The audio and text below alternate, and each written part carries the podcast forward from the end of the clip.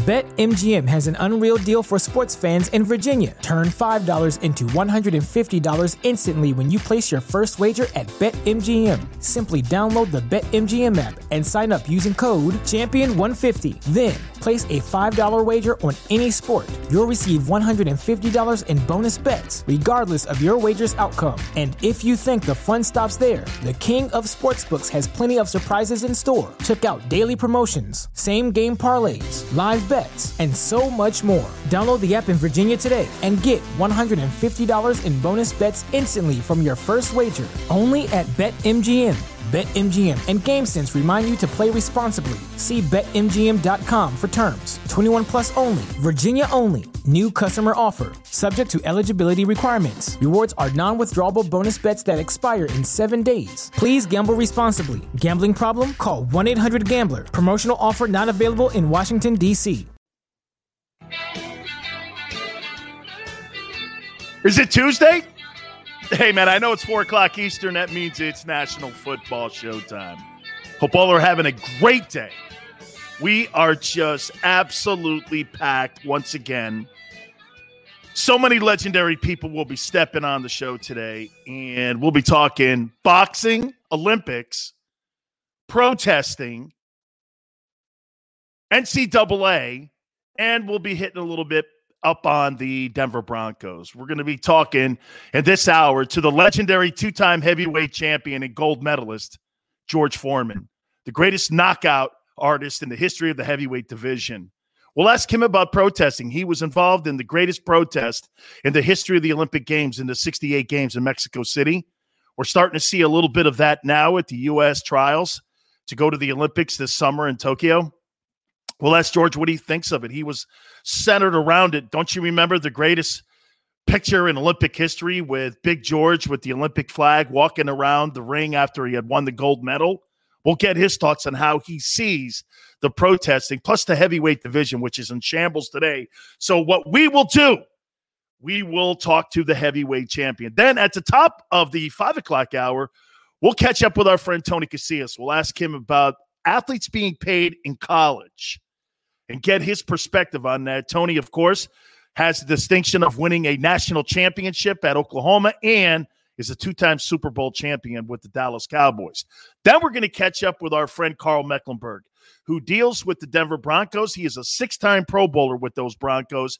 He's part of the broadcast team for the Broncos. What are they going to do in the AFC West this year? It's like a headless horseman there with the Broncos. They got all the components around that football team, they just don't have a quarterback. Is Drew Lock the guy? Is Teddy Bridgewater the dude? They just brought him in from Carolina. How is that going? We will talk with our friend Karl Mecklenburg. That will be at 5:30 Eastern Time. So let me start this thing out here. And we're kind of going to go around a little bit because I've been watching all sports. Before we get into football, I want to make some comparisons here. So last night I'm watching the first two games, or actually the first game, the first two games are going to be on NBC Sports Network. And I'm talking the Stanley Cup finals. And my first notion was oh, wait a minute now. You have your marquee event, the Stanley Cup finals, on a cable access channel that nobody gives a you know what about. Dude, do you know what they bumped them for? On the main network, NBC, America Ninja Warrior. What I'm going to do here is make the comparison to the NFL. Can you imagine knocking the Super Bowl off of network television for American Ninja Warrior? Dude, there lies the difference between the NHL and the NFL. It is the moon and the sun, man. NBC doesn't even give a you know what about the NHL Stanley Cup Finals. Holy cow. I mean, the Food Network, truTV have a bigger audience than that cable access. Wayne's World, you know, the Aurora cable outlet probably has a better audience than the NBC Sports Network. What a travesty. Gary Bettman should be fired. That's what you're putting your marquee event on. You're putting your marquee event on cable access. I thought about that last night. I go, could you imagine ever having the NFL get bumped for American Ninja Warrior? I'm surprised I didn't get bumped for keeping up with the Kardashians. And I love the NHL. I watched the game last night. I watched Tampa take apart the Canadiens last night. It looks like the Tampa Bay Lightning are going to go back to back and winning their third Stanley Cup championship. But uh, you're you're watching it and you're like, man, the NFL is just superior in every way, especially financially. You're watching all access. Your Stanley Cup Finals, your championship round is on like where they put Wayne's World. Man, do you have a long way to go? The NHL, man, is so far behind. I mean, honestly, MLS and NHL. MLS, I don't even know when the season is. I have never watched an MLS uh, soccer event. Never. I don't even know when they play. I think they play like around now or something like that. I don't even know the names of the teams. I think what the LA Galaxy. I, I think I know one team. Soccer in America. Yeah, okay. Let me get off that because it's a non-factor. Now we get to another story here, and this, this you know, this kind of collides with what we've been talking about pretty much all summer, and that is how Aaron Rodgers is maybe not the greatest teammate. Let me give you another example of a horrible teammate. And this is Scottie Pippen. So Scottie Pippen now is in full sell mode because he's got to sell a new book that's coming out. And basically what this new autobiography with Scottie Pippen is going to do, it's going to be kind of like the angry guy and it's going to be kind of like a get back book because of the last dance and the documentary that Jordan put out last year. You know, that documentary uh, was in the eyes of Michael Jordan, and it really didn't make Scottie Pippen look all that good in that series. However, even though throughout that whole documentary, Michael Jordan said this is not possible without Scottie Pippen. Still, Scottie Pippen didn't like the fact that Scottie Pippen was made to look like, well, a whiner, um, a guy who wasn't a good teammate. And now, quite frankly, his actions the last two days are showing you what a bad teammate is. I'm not suggesting to you that Aaron Rodgers is a bad teammate, but I want to make some connections here in using this comparison here with Pippen and what he's doing. Think about this for a second. And I don't think Aaron's this bad. Pippen is selling a book and ending relationships so he can sell a book. I mean, would you do that to sell a book, end a relationship that you guys went through one of the greatest journeys of all time?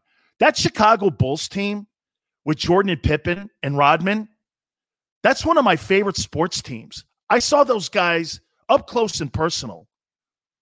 I saw those guys against the Warriors back in the day when I was doing radio at KNBR in San Francisco. And the Warriors back then just stunk out loud under PJ Carlesimo. And I'm watching those guys. This was, I think, the 70 win season. And I'm watching these guys just go through and how it didn't matter what the score was. It didn't matter what the hell every, it didn't matter. They were going to go out and win. Just didn't matter. And Jordan would scream at PJ Carlesimo, What are you hollering at, guy? What are you hollering at? So that whole journey with that team, I just love that basketball team. So now Pippen's calling Phil Jackson a racist. And get this, here's his here's his reasoning. Because Phil drew up a play for Toni Kukoc in a critical game that was a game-winning shot. Oh, and this just in. Kukoc made it. Kukoc made the shot, and Pippen's still pissed. Here's the wide receiver in the NFL that when you ask the wide receiver in the NFL if he had a good game, no matter if he wins or loses, like Odell Beckham Jr., here, watch this. Here's Beckham's call. Well, you know, we won, but I only had two catches and four targets, and I had 60 yards. Not really a great game. Yeah, but you won. Yeah, I know, but I really, I really didn't put up good numbers. It's not about that, man. It's about winning games. Pippen's butt hurt over the fact that Phil drew up a play and Scottie put a racial tag on it. here's a guy right here that's crying wolf. And here's a guy that hurts racism when there's true racism in the world and just throwing it out to race bait. Scottie Pippen is a race baiter. Then he turns around and says, Well, you know, you know, yeah, I'm okay with it. He said it on a Dan Patrick show that he, you know, he's okay with Phil being called a racist. You see, back in that time when the NBA was going through the acclamation of bringing in more European players, there was a sense amongst the African American players that were in the NBA at the time that the league wanted to get more white players because get this college basketball wasn't producing them in the states so they were going overseas to bring more white players in. Now if you're coming from that perspective okay. You know if you're sitting on the other side and you're an african american and you see that and you see what the nba is doing you might have that perspective so for white guys to say that's not, I mean, you you you don't walk in those shoes. But Michael Jordan quit the NBA because remember what they did in Chicago? Reinsdorf and Krause, they fired Phil. They weren't going to bring Phil back. And Jordan said, if you fire my coach, I'm out also. Jordan left the game for three years. Left the game for three years for Phil. You think Michael Jordan who's got the biggest. Br- we all agree, right? When it comes to sports athletes in American sports history, Michael Jordan's got the biggest brand in the history of American sports. Do we not agree with that? You think he's really going to support a racist? So again, you've got to put everything in context here. Scottie Pippen is pimping a book. That's all he's doing here. And so what you're going to do is you're going to lie a little bit to sell the book. But would you really put your entire friendship on the line that somebody has said it publicly that they would have never been in a position to win those championships if it wasn't for Pippen being on those teams with him. You know, I think what happened here was is that Scottie Pippen really saw that he was dubbed the Robin and he didn't like it. You know, I always say this to people. You think Gronk minds being Gronk and being Robin on a Tom Brady Patriots team? Do you think Julian Edelman minded being on a Patriots team with Tom Brady and winning all those championships? How about Jerry Rice? You want to go there? You think Jerry Rice minded being on those Montana and young teams, knowing that he was the second fiddle and those quarterbacks were the guys? I mean, he was a Robin too. Go down the list of some of the greatest Robins. Do you have a problem? Who would have a problem being considered one of the 20 greatest players of all time? And I'm talking Pippen, winning six championships and having that distinction and having the GOAT even say, I never would have been here without him. Go back and watch Michael Jordan's induction speech into the Basketball Hall of Fame. He said, None of this is possible without Scottie Pippen. It's just not. But what ended up happening in that last dance, Pippen was made to look like a fool with all his his ways and the way that he was negotiating his contract. If you remember right, Scottie had a surgery during the season, which he could have had in the off season, and it was because of the contract that he had a problem with. So he decided to have it during the year, which meant he missed half the season. And Jordan just ripped him for that in that documentary, Last Dance. Pippen didn't like it. There is a part of me now that also sides with Pippen here. Follow me here. You know that line that says, What's said in the locker room stays in the locker room? Well, that Last Dance documentary, you know what it did? It kind of pulled the curtain back a little bit on what was going on truly inside the locker room with the ownership group, with Jerry Reinsdorf, with general manager who Jordan despised and Jerry Krause. And, and it saw the heartache that they had to deal with with Dennis Rodman taking time off to go and go to Vegas. So Scottie Pippen was in the past always protecting that what's in the locker room stays in the locker room. Last year, kind of Jordan violated that in a way. So Scottie Pippen probably came out and said this Why am I protecting this? Jordan's a selfish dude, man. Nobody had a heads up that he was going to retire and leave the game. Nobody, nobody had a notion. Now, nobody would have begrudged Michael Jordan. His father was murdered. There was a lot of things going on in Jordan's life. Remember the gambling, Atlantic City, New York, and all that? You know, there's even a notion that Jordan had to go away for two years because David Stern, the then commissioner of the NBA, had to do something to suspend him. You know, that's never been proven. I heard Skip Bayless say that this morning, and I'm like, wow, that's pretty that's pretty ballsy to say that, that you really think that Jordan was kicked out of the game for that gambling that night in Eastern Conference Finals. And gambling was prohibited back then. And Jordan was seen at numerous casinos. Dude, if you gamble at casinos, you're surely gambling on the game that you're playing in, aren't you? I would think. From what I understand, gambling's a disease. I'm not a gambler. I don't know. So, this is one of the ugliest stories I've ever seen in sports on teammates. It's so important. This is why I always tell you about Tom Brady being the greatest teammate of all time. You see this right here? This is ego driven between Pippen and Jordan. Jordan wanted to tell you the story. And by the way, for all intent purposes, that documentary, The Last Dance, I subscribed to everything. I watched it. I covered it. I was going through it. You know, I had just gotten into the business then. And I was watching this as we were doing this. And I, I don't think that anything in that documentary was wrong on how people perceive Scottie Pippen and Michael Jordan and Phil Jackson for that matter. So there were a lot of truths. Did it aim more towards Michael Jordan? Well, it was his documentary. Why wouldn't it? Scottie didn't like it. So now we have a grudge book coming out. This is going to turn into one of the ugliest divorces we've ever seen in sports. You're calling Phil Jackson, a guy with 11 championship rings, a racist. You're calling Michael Jordan a selfish, you know what. And he never had anything for his teammates. And he's basically what Pippen's calling him a bad teammate. Look at what ego can do to friendships, to a journey that those guys went on. They have now destroyed that journey in the very end. How many years removed, also? Those wounds don't seem like they happened yesterday, right? Those wounds happened over 20 some years ago, but they have made it seem like they happened yesterday.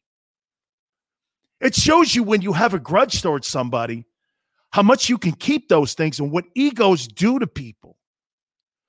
Again, back to Brady on this. This is what makes Tom Brady one of the absolute greatest teammates of all time. Go go around the league. Even in the summertime, Russell Wilson was kicking his offensive lineman in the head. I'm tired of getting sacked. I'm tired of getting hit. I'm tired of all the things that are going on with the fact that we're just ripping an offense apart. We're not getting anything together here. And I need more help. What did they do in the offseason? The Seahawks hurt him. They did all that, but still, Russell Wilson kind of kicked his old lineman in the head. Now they're playing good and everything is all good now in those mini camps. I'm sure everything will be all great in the training camps because you know why Russell Wilson has built that equity up inside that locker room? Because Russell Wilson comes off to me, and I'm talking from an outsider here, like he's a pretty damn good teammate. Brady comes off like the greatest teammate that's ever lived. Give me the phone numbers to everybody on the team, even the 53rd guy on the team. I want to know who these guys are. Because when Brady's hollering at you, he wants you to know that it comes from a place of friendship. If I don't know you from a can of paint and I just start hollering at you, then it comes from a place of destruction. You know, I I've said this comment to people before and I'll say it again to you. I learned this lesson from Joe Maddon when I was covering the Tampa Bay Rays. And I asked Joe Maddon, Joe, how do you connect with all your guys in the locker room? Joe's one of the greatest managers I've ever been around. He goes, It's simple. My 24, 25 guys that I have on the pine with me, I have a personal relationship with each and every single one of them so that when I need to be constructive, they'll know that I'm coming from a place of love that I want to see these guys succeed. Because then it comes off like a, a, a sign of destruction. And that's how Maddon manages. That's why when Joe Maddon gives you 140 different lineup changes each and every single year, and you're like, this guy changes his lineup card, those players on the bench know where Joe's coming from. I need this guy because this is a better matchup for us in this series versus the Mets or what have you. And it's nothing personal. That's how Joe Maddon manages. Getting to know these guys and having personal relationships. It's such a great gift if you can pull it off. Not everybody can pull it off. That's why when you're a coach and you draft guys, you're drafting guys because you have a feel for these dudes. That's why coaches don't like to get rid of veteran guys. Coaches don't like to do that because they see something in you that reminds them of them and they like you in their locker room. Same thing when you're hiring an assistant coach. All comes down to that. All comes down to that. So I was watching how Pippen was on the Dan Patrick show, and I'm thinking, what a horrible teammate. No wonder they had to baby the guy. No wonder they had to kiss his ass to make him feel. Scottie Pippen was really the drama queen on that basketball team. And nobody wants to deal with that when you're in a journey like that. Nobody wants to go through that. Nobody has, you, you know, the worst person to work for is somebody that shows up to work with a different mentality every day, isn't he? or she, right? When you walk into work, one day they're happy, the next day they're miserable, the next day they're kind of good, the next day they're depressed. God, I hate that person. I just totally hate that guy because I'm not your psychiatrist. We're, we're here to win. We're here to put a journey together to try to make history. All right. Speaking of making history, one of my favorite people on the planet the legendary George Foreman. We got the Olympic Games coming up this summer. And as I've told you before, rappers, boxers, UFC, and football people, maybe Mark Cuban, will probably be the only people that you ever see on the National Football Show. The two time heavyweight champion of the world. We're going to get his thoughts on an array of things. Protesting this summer in Tokyo, should they be? We'll talk to Big George Foreman. We'll do that next. You keep it here on the National Football Show. I get scared sometimes. Of a lot of things. Joining in. Decisions. The dark. The dark. But I once heard someone say. But as I always say, it's okay to be afraid. As long as you face the fear. And keep moving forward. Wherever you are in life Count on the name trusted in insurance for over 80 years. Independence Blue Cross. Ah, the savoring taste of a good bag of beef jerky is so enjoyable at any time of the day, as long as you can find it. Here's what we suggest. Pure Bull Beef Jerky is our answer, and soon it will be yours. Locally produced in the Philadelphia region, this high quality, healthy protein snack is easy to secure. Go to steersnacks.com and you'll see hot garlic, tropical heat, Pure Bull dry rub, and our favorite, Huck and Fought. What's that? Huck and Fought. Go now to steersnacks.com. Welcome to the Wildwoods, the perfect place where you can safely do everything or nothing at all catch a wave, take a nap, go for a drive, grab a bite. It's your vacation, and we're doing everything we can to make it a safe one. The Wildwoods. Your vacation, your way.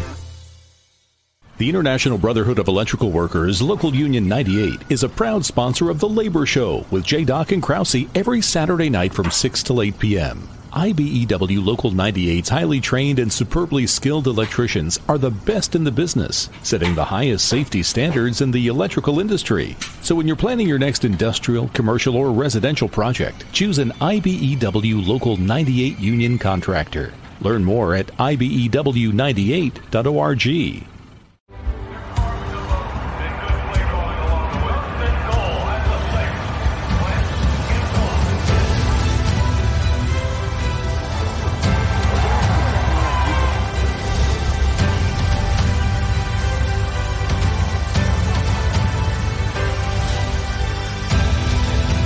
field of life, First Trust Bank is there for you. One, two, three. Because Philadelphia dreams deserve a Philadelphia bank. This is a key. It's a family tree. It's a pair of wings. It's a secret handshake. And a ticket to anywhere in the world. It's more than a uniform. It's the door to a world most people only dream of. There's Strong, and then there's Army Strong. Try it on at goarmy.com.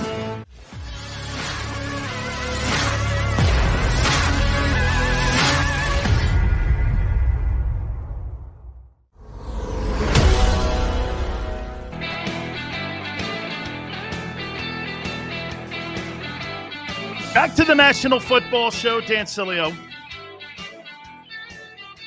One of my favorite Americans of all time is the story of George Foreman. I'm not sure if any of you have seen the Showtime documentary on George Foreman. It's called Foreman.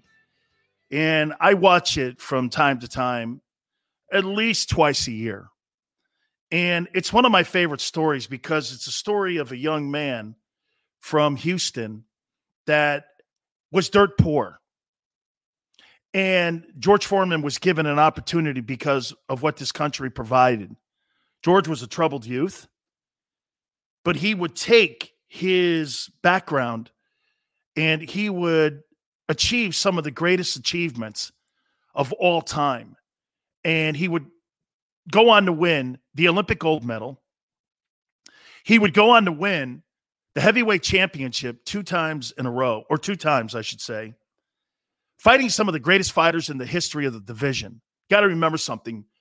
Back when Foreman was fighting for the heavyweight championship belt, you had Ali, you had Frazier, you had For- Foreman in the fight game, you had Holmes, you had all these legendary fighters who put up iconic fights. You don't see that any longer in the division. The division hasn't been really popular probably since Tyson was in the division or when George made his comeback and people started taking it serious. But you just go and you follow the story of Foreman. And then, of course, the hamburger grill that turned out to be a monster success in America. I think George sold the thing for $250 million a couple years back. It's just one of the greatest success stories of all time. Limited education when it came to high school would be in the White House with Lyndon Johnson after he won his gold medal in Mexico City. One of the most turbulent games, also, when it came to social justice of all time. And I bring in my friend, the two time heavyweight champion of the world. And as I was preparing for this, I've got to show George Foreman this. I was there the night when George Foreman knocked out Michael Moorer. Here is my press pass, George. I was sitting ringside and I'm watching as this fight's going on, folks. And I always learned one lesson from George Foreman. He always used to tell me this Dan, I'm not trying to win a round, I'm trying to win the fight. and I'll never forget when George hit, when George hit Moorer, he goes down. I said, Oh my God, he's done it. George, that night beating Michael Moorer, or the night that you beat Frazier, what was the more significant night for you? You know, they they were equal in value. I gotta put it, be honest with you. Uh, with the Frazier fight, it was an impossibility. I thought, man, heavyweight champ of the world beating Joe Frazier, impossible. But with Michael Moorer, I had expectations, big expectations. So I think the Frazier may have been tougher. You know what? I, I, would say this to you too, George. I'll never forget sitting there. I, I was, and I'm go- joy, more joy with the Frazier fight when you think about it. I was a kid okay. too. I, I, would say this to you too, George. That you know when I watched it that night, I, I, I, I, am I wrong when I say that the shorts and the and the boxer shorts that you were wearing that night were those the same shorts that you lost in Zaire wearing? I've heard that on several occasions, and I'm going to say I had so many I wouldn't even know if they were. George, uh, what's the? I would what's walk the, around after winning the title. I walked around with world heavyweight champion on, on all my trunks, and so I had so many of them. Okay, George, what was the more significant achievement for you? The Olympic gold medal or winning those heavyweight championships? Oh, nothing will ever come close to that moment in the Olympics.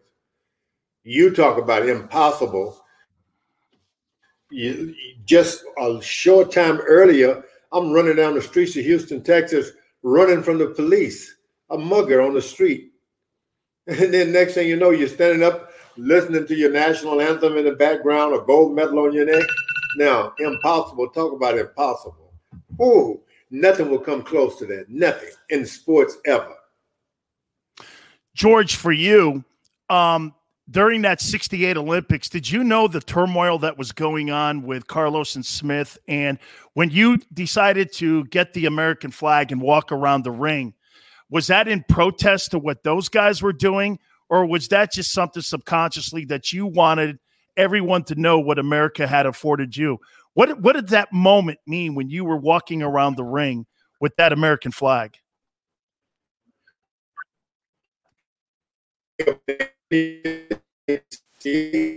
You talk about uh, athlete, we camaraderie, uh, brotherhood. It was the best Olympics I ever seen. It was friends and neighbors. Carlos was most joyous. John Carlos, he was the happiest guy. You'd like to see him out on the field relaxing and break records. Tommie Smith, as always. So we didn't know anything like that was coming, nor did we know how to expect and react for it. Once they made the demonstration, it broke our heart to see them kicked off the team, though. That was a heartbreaker. Carlos, they had been running for years to get to the Olympics and then told to get out. Now that hurt every athlete from the Olympic uh, American team. When I won my gold medal, I just wanted because we didn't see any separation in people you were the only thing that separated us were the colors we wore, red, white, and blue, or whatever. So when I won my gold medal, I wanted the world to see, look, look, I'm an American. I didn't think anything, any other thing about it. And that's all it meant. It wasn't protest, anti-protest, pure happiness. You know, George, you took heat for that, though, didn't you? After I, I would imagine you're just looking for your moment when you won the heavyweight gold medal and you're all of a sudden you're taking criticism because two other athletes decided to do something on their own time and their moment. Um, I, I never thought that that was fair. How did you look at that when you took some of the criticism back then? Oh, just think about it. Every little boy, no matter where you are, uh, every girl watch television, watch movies every day, and once and and and wish you were going to be popular. Hope you're going to be popular and your name is going to be used. But everyone beware once your name is used once your name is in public everything's going to be said good and bad about you. So live with it. Uh, from the job corps days i understood that one day nobody knew me. And a lot of people afterwards knew me for various reasons and liked me. And they never met me or disliked me and never met me I it didn't bother me. I wanted to be a boxer. First time, you know, uh, about waving the flag, I didn't like people bothering me about that because what else did I have but the United States, uh, the flag of the United States of America? That's all I had. That's all I will ever have as far as the country and, and natural things. Of course, now I'm gifted with knowledge of God. That helps a lot. But as far as things, if you're not, if you're not you don't you're not uh, patriotic to your country. You don't have anything. Where do you live? In the bush? No. The flag was something. So that uh, to this day, if I had it to do all over again uh, after the Olympics, I would have waved two flags. George, let me ask you. George, let me ask. I love. let me ask you this then, George.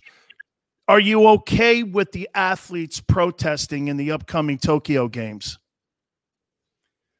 Uh, look, if you're going to be uh, like 60, I guess about 15, 16, 17, all the way to you know 21, if you don't have any protest in you, you're not really a youth at all.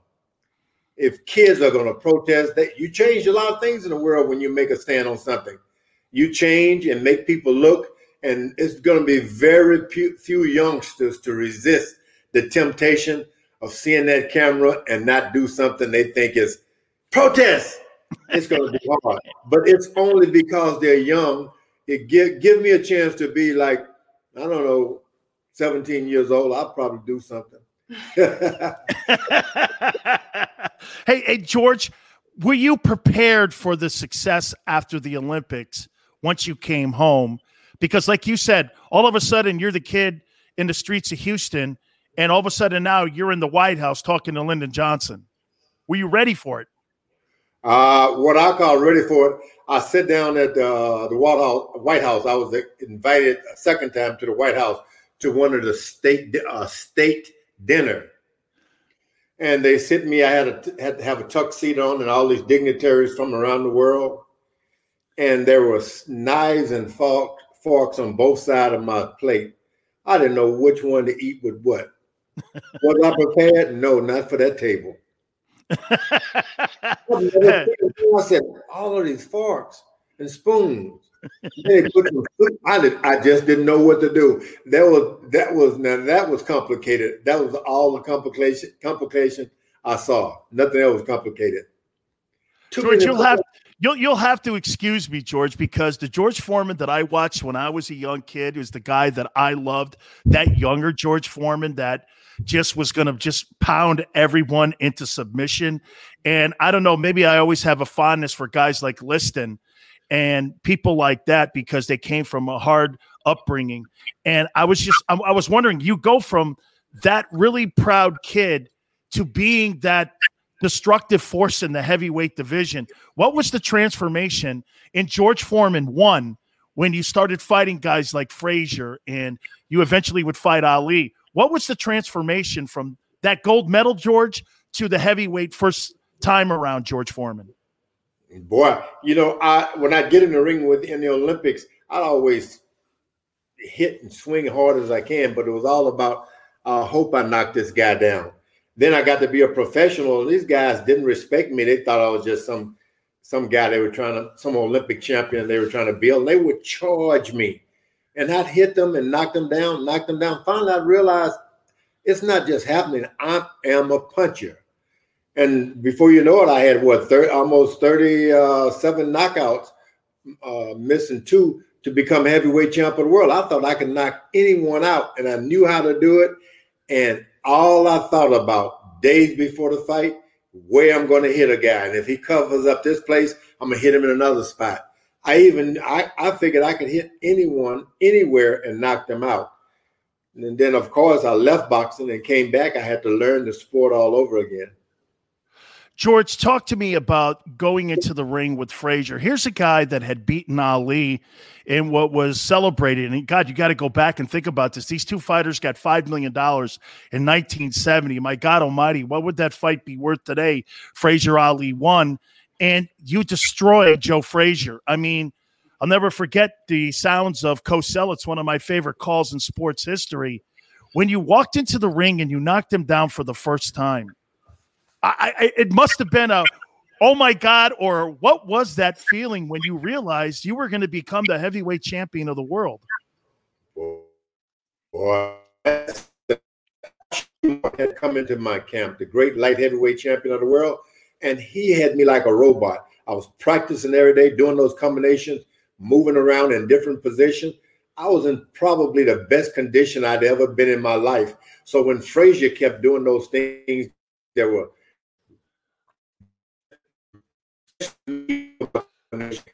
down for my uppercut, all things like that. I saw it all happen like a it's like, is this really happening to me? And once the fight was over, they crowned me champ of the world. The most mysterious thing happened. I felt like Jack Dempsey, Jack Johnson, John L. Sullivan. It's like these guys came alive in me for a second. You actually feel heavyweight champion of the world. That blew me away and gave me like a extra confident and at one point even a little overconfident. George, let me ask you the most difficult loss in your career the Ali fight or the Jimmy Young fight? Boy, you know what was difficult? There was a guy uh, by the name of uh, uh, uh, Clay Hodges in the amateurs. And I only fought a good year in the amateurs, 25 fights total. I lost to him once in Oakland, California on points. And then later on for one of the Golden Glove tournaments, I lost again. And I thought, I don't have any hopes. I just cannot beat Clay Hodges. I can't beat him. I don't think I have much of a career. But when it came time for the big tournament where we would meet again, Clay Hodges lost to a lesser guy somewhere else. From that point on, I knew about losing. I was prepared to win, and I knew about losing. But I forgot about that until I fought Muhammad Ali. And that was a reminder of Clay Hodges. It put me, you know, I went down, I was depressed. You lose something special like the heavyweight title. I was down for a little bit, but then the Jimmy Young thing happened. Not only did I lose, but I won the greatest prize of all knowledge that there was truly a living God because of an experience in the dressing room. So, you know, the, the, the losses, I just put them in perspective, if you know what I mean. I forgot that you win and lose when I lost to Muhammad, but I put it back together. And with Jimmy Young, I found religion. Are, were you disappointed that there was never an Ali Foreman two? Uh I you know I wanted the title back, but you you know I beat Muhammad. A lot of people talk about he won in the rope a dope and everything, but he beat me because he he was jumping off the ropes trying to get away from me. And he turned back and hit me with a, the most explosive combination. One, two. The right hand that stung me, and it wasn't a bee, more like stinging like an elephant. that was, there was on the canvas, you know, uh, trying to get it together. So that guy, it's not like you go to bed every day and say, I want some more of that. Please, may I have some more of that? I'm heartbroken because I didn't get some more of that. No, I wasn't heartbroken broken because I didn't get that second chance. No way. I, probably I didn't want any more of him any more than he wanted in, some more of me.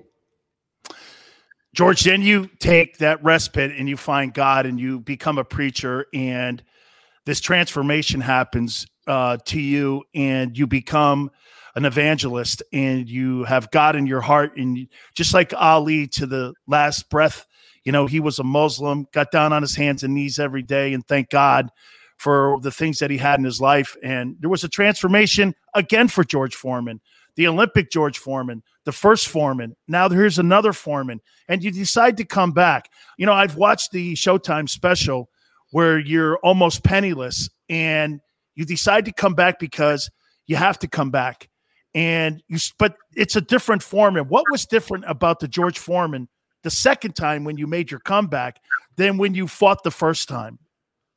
Most importantly, the second George Foreman came to work. I had to get a job. I have all these kids. You heard the story. I have all these sons named George and daughters. Well, they have to eat. Ah, ah, ah, ah, ah. I had to come back to work and feed my family. And I had nothing more. Boxing had become a profession to me, and I call it an honorable honorable profession. I think it's the grand uh, grandfather of all sports, even of ping pong. People say, "Well, how can you be a boxer?" And, look, if you can play ping pong, you can box. It's all about winning and feeding your family. That's all it was about. The first time around, I had, but I didn't want to hurt anybody. There was never a punch thrown in anger the second time around.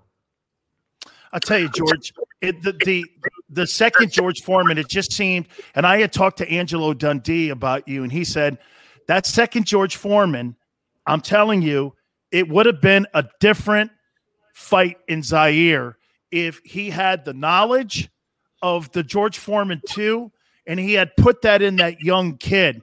Do you agree with what Angelo told me that it may have been a different outcome and it may have been a whole different career if George Foreman, with the knowledge, had that knowledge when he was younger? Well, that that I take that as the the ultimate uh, compliment. Angelo Dundee, he looks at things, and most importantly, he was honest. He tell you something, it wouldn't be a whole lot, but it was uh, his honest opinion about things, and for him to say that uh, make makes me feel really good. But uh, you, we live and you learn. That's all I can say. I learned a lot as the years gone by. I was tough, good heavyweight champion in, in the younger George, but I came back with the uh, you know the thing is I don't want to hurt anybody. I just want to make a living, and I love that guy. George, I'll tell you this. I, I've said this to you before too. That you know, you come back and you win the heavyweight championship of the world, and you're there at um, you know the MGM Grand, and you got on your hands and knees. I, I I've never asked you the question. What did you say what were you praying to when you got to your hands? People were bombarding you. We all I jumped into the ring. We're all jumping in the ring. I had never, George, and I'll tell people this right now listening to us. I have never heard a louder explosion in my life than when Moorer hit the deck. And there you looked up, you went, I I I I could see you going, oh my God. And it was almost like you were shocked yourself that you had knocked him out. You go over to the corner. Just what was that brief moment? And then you know, you had Bob Arum come over, put his arm around you. It was such a great moment. You know, it's strange. I'd, I'd come back to boxing and uh, a lot of years now started, came back in 87. And this is, remember, 94. And you see athletes today looking up, uh, making pointed up to the sky or praying or something. I never did any of those things. I'm a preacher by profession. I go to church and uh, that's where I preach. But I never did any kind of demonstration in the ring about religion or anything.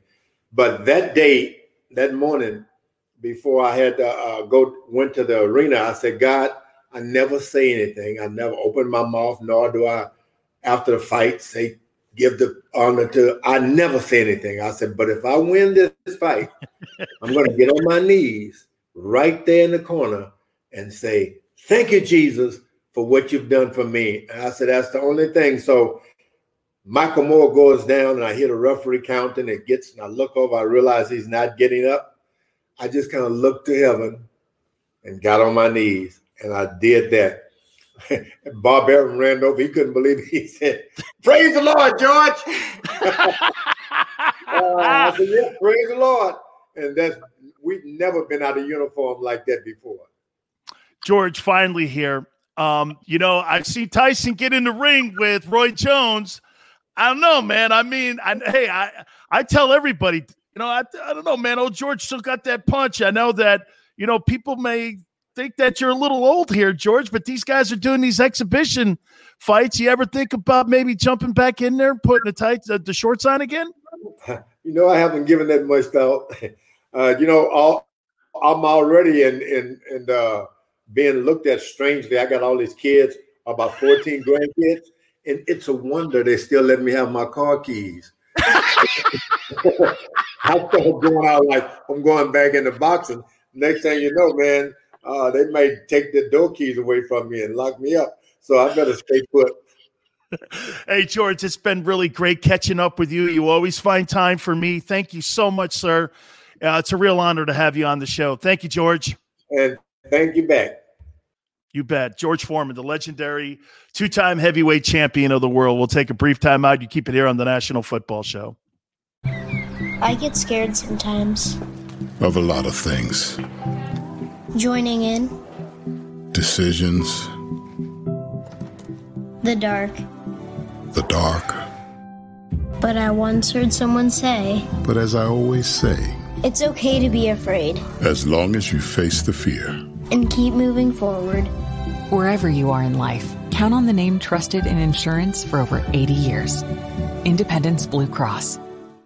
Ah, the savoring taste of a good bag of beef jerky is so enjoyable at any time of the day, as long as you can find it. Here's what we suggest. PureBull beef jerky is our answer, and soon it will be yours. Locally produced in the Philadelphia region, this high quality, healthy protein snack is easy to secure. Go to steersnacks.com and you'll see hot garlic, tropical heat, PureBull dry rub, and our favorite, Huck and Fod. What's that? Huck and Fod. Go now to steersnacks.com.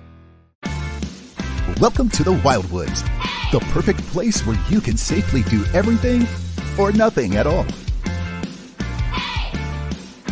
Catch a wave, take a nap, go for a drive, grab a bite. It's your vacation, and we're doing everything we can to make it a safe one. The Wildwoods. Your vacation, your way.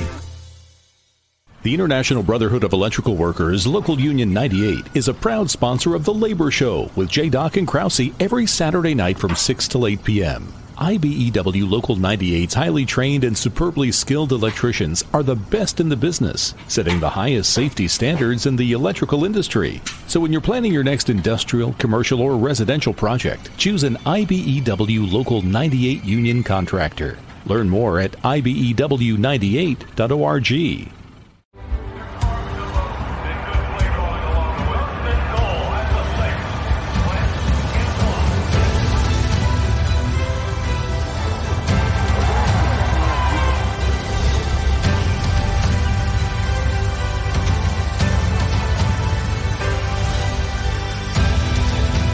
field of life, Firstrust Bank is there for you. One, two, three. Because Philadelphia dreams deserve a Philadelphia bank. This is a key. It's a family tree. It's a pair of wings. It's a secret handshake. And a ticket to anywhere in the world. It's more than a uniform. It's the door to a world most people only dream of. There's strong, and then there's Army Strong. Try it on at goarmy.com.